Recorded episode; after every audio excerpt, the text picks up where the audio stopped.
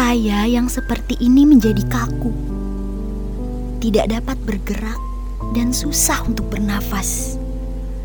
Tidak bisa berpikir dan rasanya tercekik. Terus berperang di dalam otak, saling menembak, tidak ada yang mati.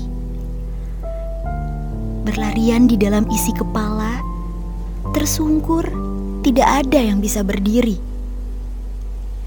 Dibungkamnya mulut dengan dua tangan, ditutupnya telinga dengan dua tangan lainnya. Diikat dengan kuat, tidak bisa melawan, dijatuhkan dan terseret. Lalu dia berjuang tanpa mengenal lukanya terlalu perih.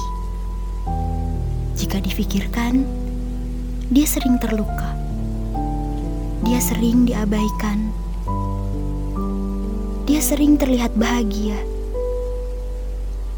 walau dalam isi hatinya tersayat.